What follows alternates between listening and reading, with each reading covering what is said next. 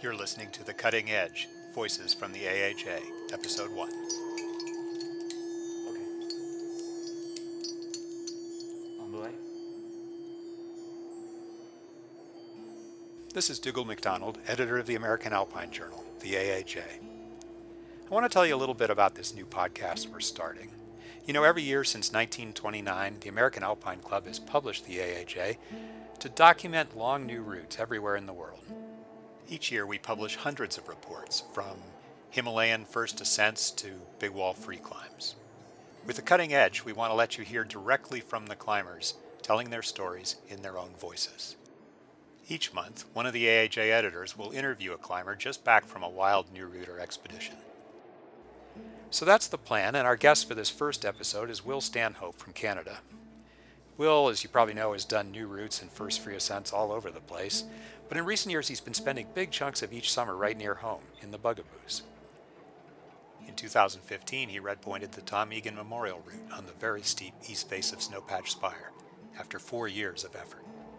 Over the last two summers, Will's been hanging out on the back side of the Bugaboos, on the west side of the Howser Towers. It's like another world over there. It's a long way from the crowds at Appleby Camp or the conga line on Pigeon Spire. Now, pretty much everyone knows about the Becky Chouinard route up South Howser Tower. It's, it's one of the fifty classics. But the other two towers, north and central, are much, much more difficult and much less frequently climbed. The ridge line linking these three towers was traversed years ago in both directions, but the huge main faces had never been linked. I'm pretty sure no one had ever even tried. Will first came up with this idea about eight years ago. Not only did he want to do all the towers in a day, something like sixty guidebook pitches, he also wanted to climb them entirely free, with pitches up to five twelve plus. It's like one of those big link-ups in the valley, except that you've got the potential of bad weather, glaciers to traverse, bad rock. There's a lot more to deal with. At the end of August, Will and the British climber Leo Houlding pulled off the big link-up. The A H A's Chris Kalman spoke with Will to get the full story.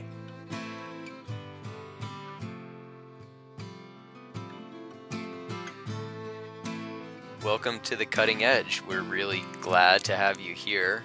Super excited to talk to you about your massive link up in the Bugaboos. Uh, well, thanks, Chris, for the, the kudos. Appreciate it. So when did when did you first come up with this idea to, to link these faces?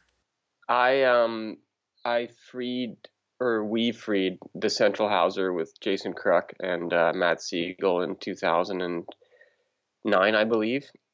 And yeah, I was kind of just kind of niggling in the back of my head ever since then. I was like, wow, wouldn't it be wild to to uh, to link these things? And then at the, the next year, I climbed uh, All along the Watchtower with my friend Andrew Rennie. Yeah, so that kind of the idea has been brewing in the back of my head, you know, ever since I saw those walls, basically. And you said that was back in two thousand nine? Mm-hmm. Yeah, exactly. Man, so eight years. How old are you? thirty. So more than a quarter of your life's been consumed by this idea. Yeah, I wouldn't say like totally like obsessed consumed. This is kind of like was, you know, in the back of my head, kind of like, well, if the stars align, if I find the right partner, which I did with Leo, then I, I'd be psyched to give it a go. But yeah, it's, I don't know. I feel like climbing is kind of a lot of these like oscillating ideas that you kind of revisit, think about, you know, maybe come back to, maybe, maybe, you know, kind of shelve them for a bunch of years, but they're kind of always there.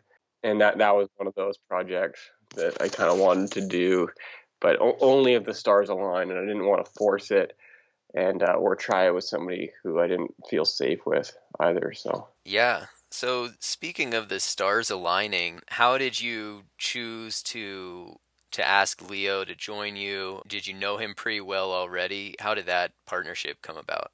Yeah, I met Leo in two thousand ten in Yosemite, and uh, he's always been kind of a big hero of mine. Um, I've known he's kind of been one of my climbing idols, I guess, since I was a, since I was pretty young. So anyway, met him in Yosemite, got along really well with him, and then we kind of just, I just been firing him emails once in a blue moon, just see, you know, querying him about certain projects, and I was really psyched that he.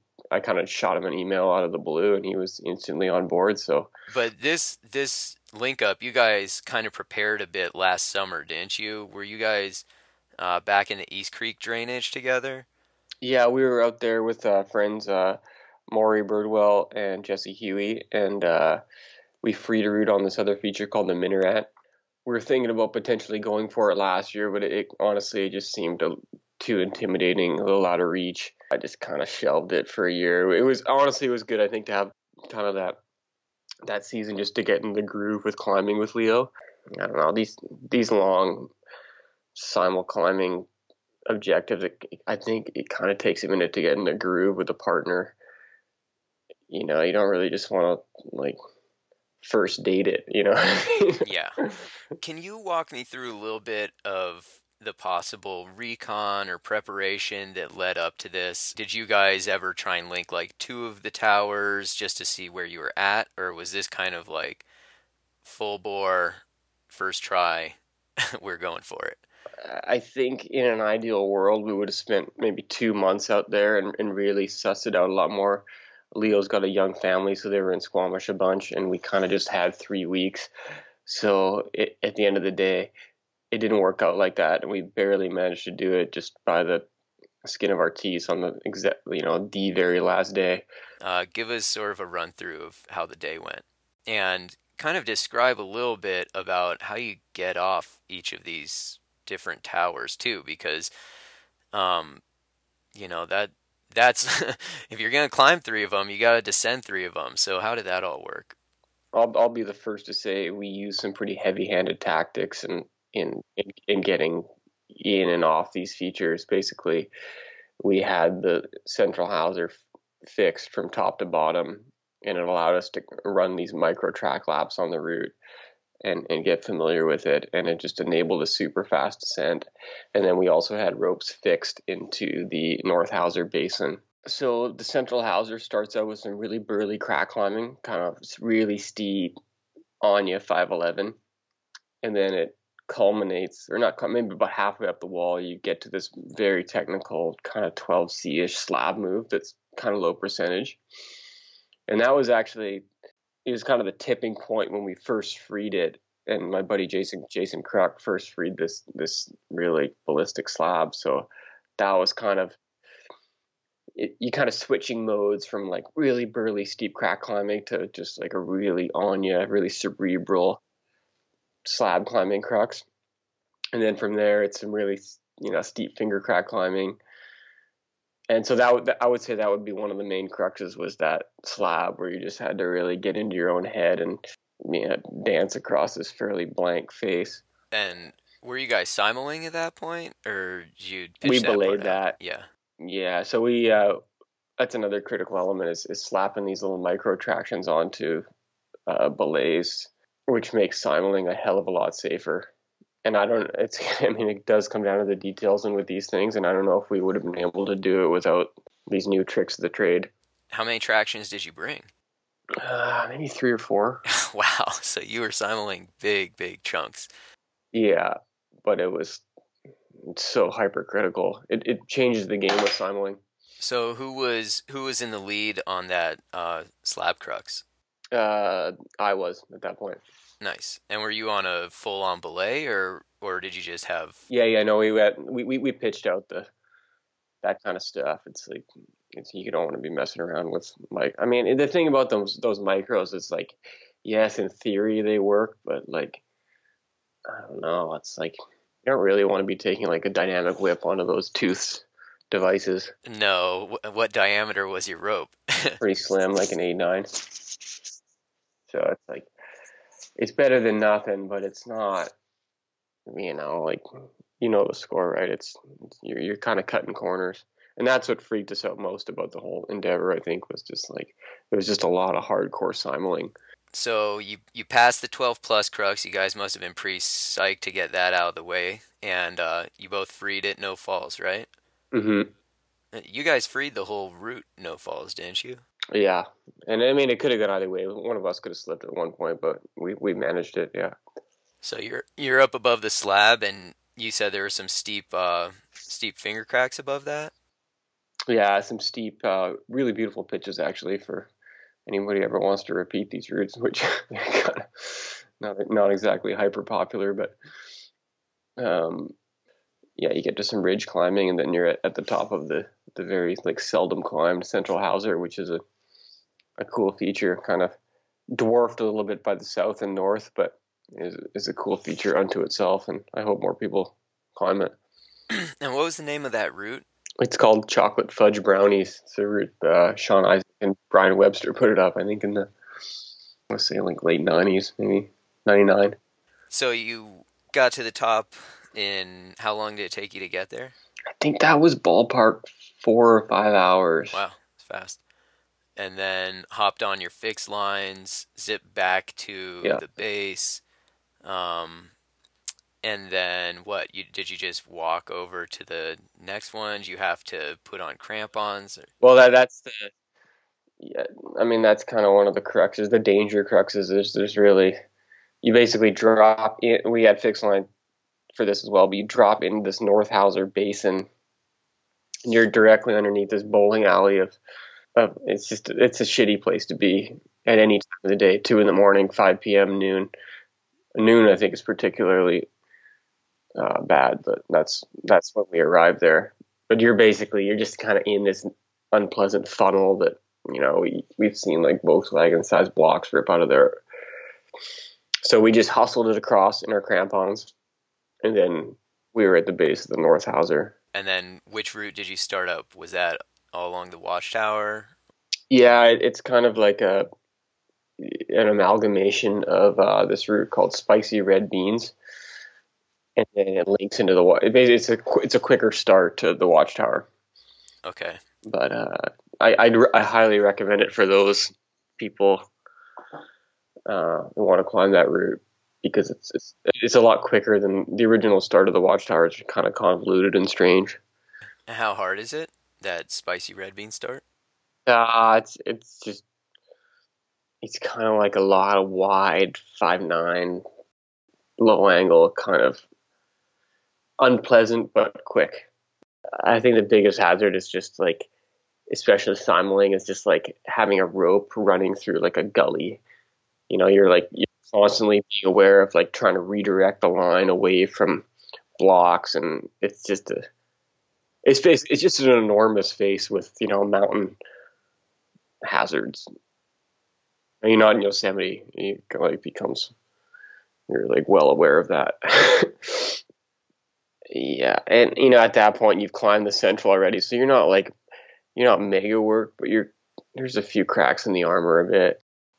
So, and at that point too, we had like a bunch of water on us and like crampons and uh, you know a gigantic rack as well, because you're you're it's, with all the simling, basically a full blown triple set. So is that triples like up to four? No, I don't think we brought anything that big, but like definitely triples up to two. And, um, you know, you're at that point you're getting blazed by the, the afternoon sun. So it's just, yeah, that was, that was probably the most demoralizing part of the day, was just kind of like laboring up those, those low angle, unpleasant, chossy pitches. And then as soon as the sun went down in the upper Watchtower corner, I, we started feeling a lot better, even though the the climbing got harder. Nice. Yeah, uh, walk me through some of the that those upper corners on Watchtower. Yeah, so basically about halfway up the North Howser, you get to the most beautiful open book corner, I'm going to say, on planet Earth. But uh, it's, it's pretty wild. It's like basically like two hundred meters of, you know, ballpark five eleven, fingers the whole way. Oh, sounds amazing. Yeah, it's it's a it's a you know for those of you who haven't climbed it, it's like it's one of those, you know, if you're up to the challenge, it's it's it's an amazing route, and that culminates in this short, kind of burly, often wet ballpark. I would say twelve C crux. Oh. um, that sounds fun. Wet twelve C. Yeah, that and that's and that was kind of when it was getting like. Seriously pitch black, not just dusky but pitch, and um yeah we managed to climb that barely. In that corner, five eleven is well within your guys' comfort zone, so were you simuling that two hundred meter corner? uh, I think we were kind of getting to that semi shattered point that we we we, we pitched it all out. Yeah, just to kind of stay safe. I think, like, if we were fresh, we could have simuled it. But, you know, at that point, we we thought it prudent to, to pitch it out. And so, who who was in the lead on the uh, on the wet twelve C? I was, but it was it's one of those traversy pitches where it's, you know, it's just it's kind of freaky to, to follow.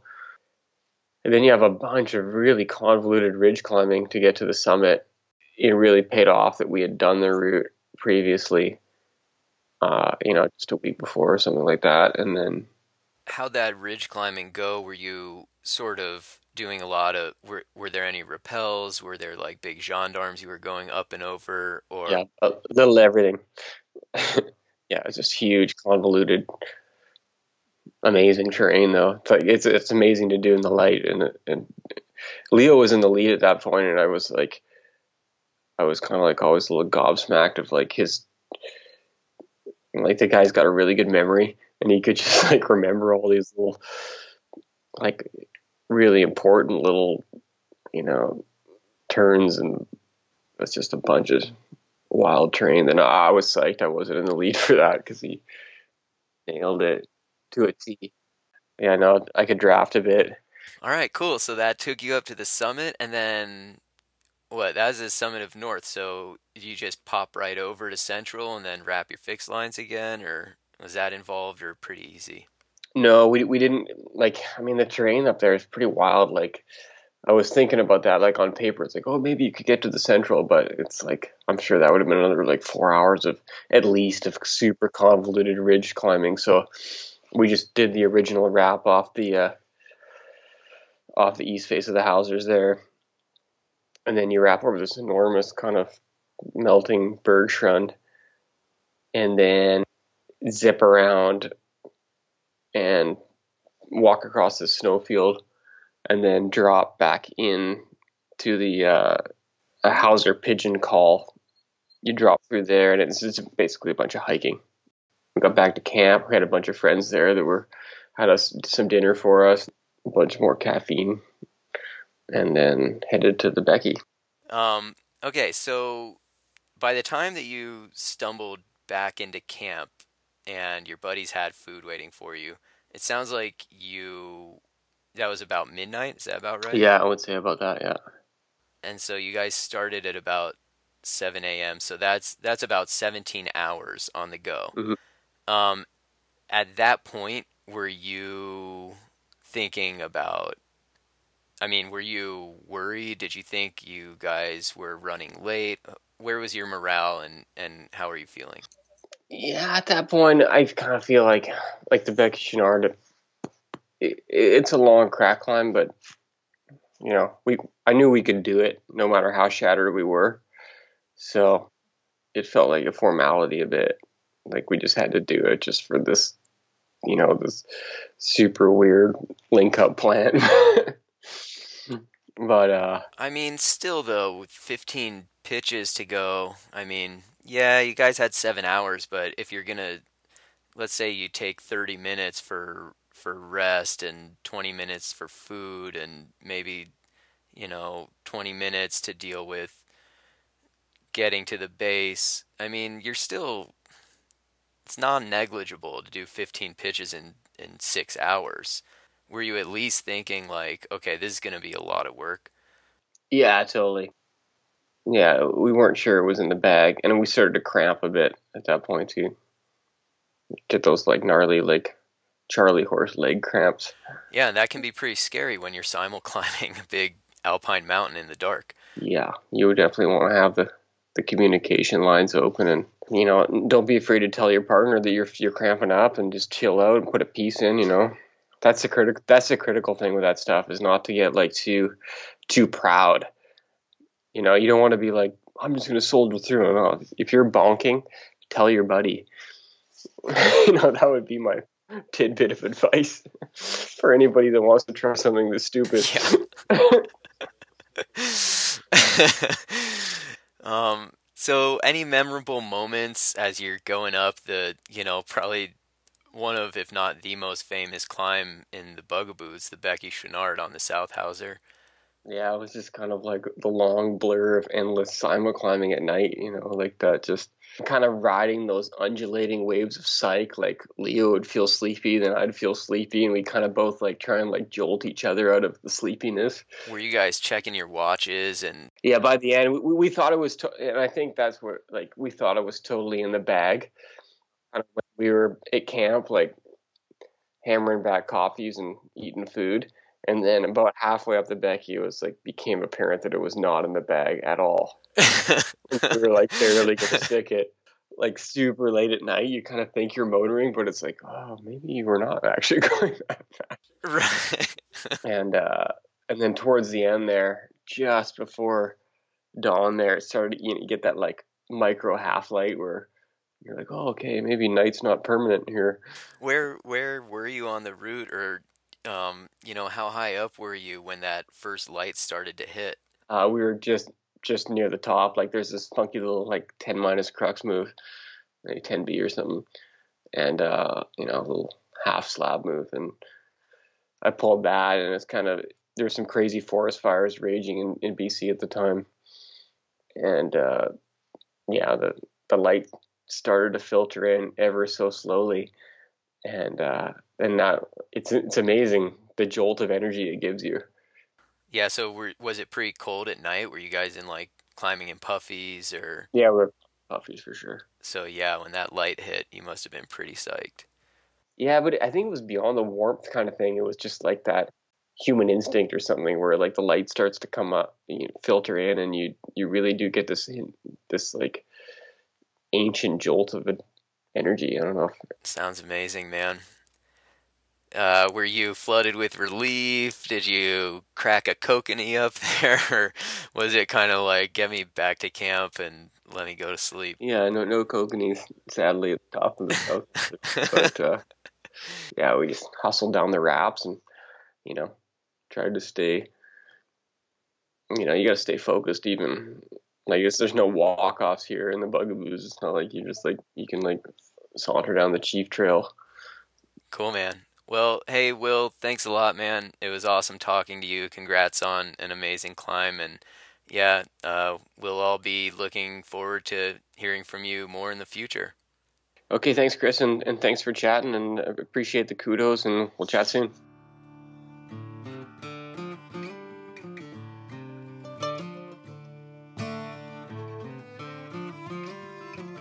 Wow, that was cool. You know, I was lucky enough to climb the Becky Chouinard last summer in the Bugaboos. And listening to Will, it's just absolutely hard for me to imagine tacking that route on at the end of the day after climbing those other two massive faces. So thanks a million to Will Stanhope and to Chris Kalman for sharing that story with us. If you like what you hear on The Cutting Edge, or if you have any suggestions or comments, drop us a line at a a j dot american alpine club dot org. It'd be great to hear from you. The Cutting Edge is produced by the American Alpine Club. You can learn more about the benefits of membership, including rescue coverage, Live Your Dream grants, and great gear discounts by visiting american alpine club dot org. Until next time, this is Dougal McDonald, the editor of the A A J, wishing you happy climbs.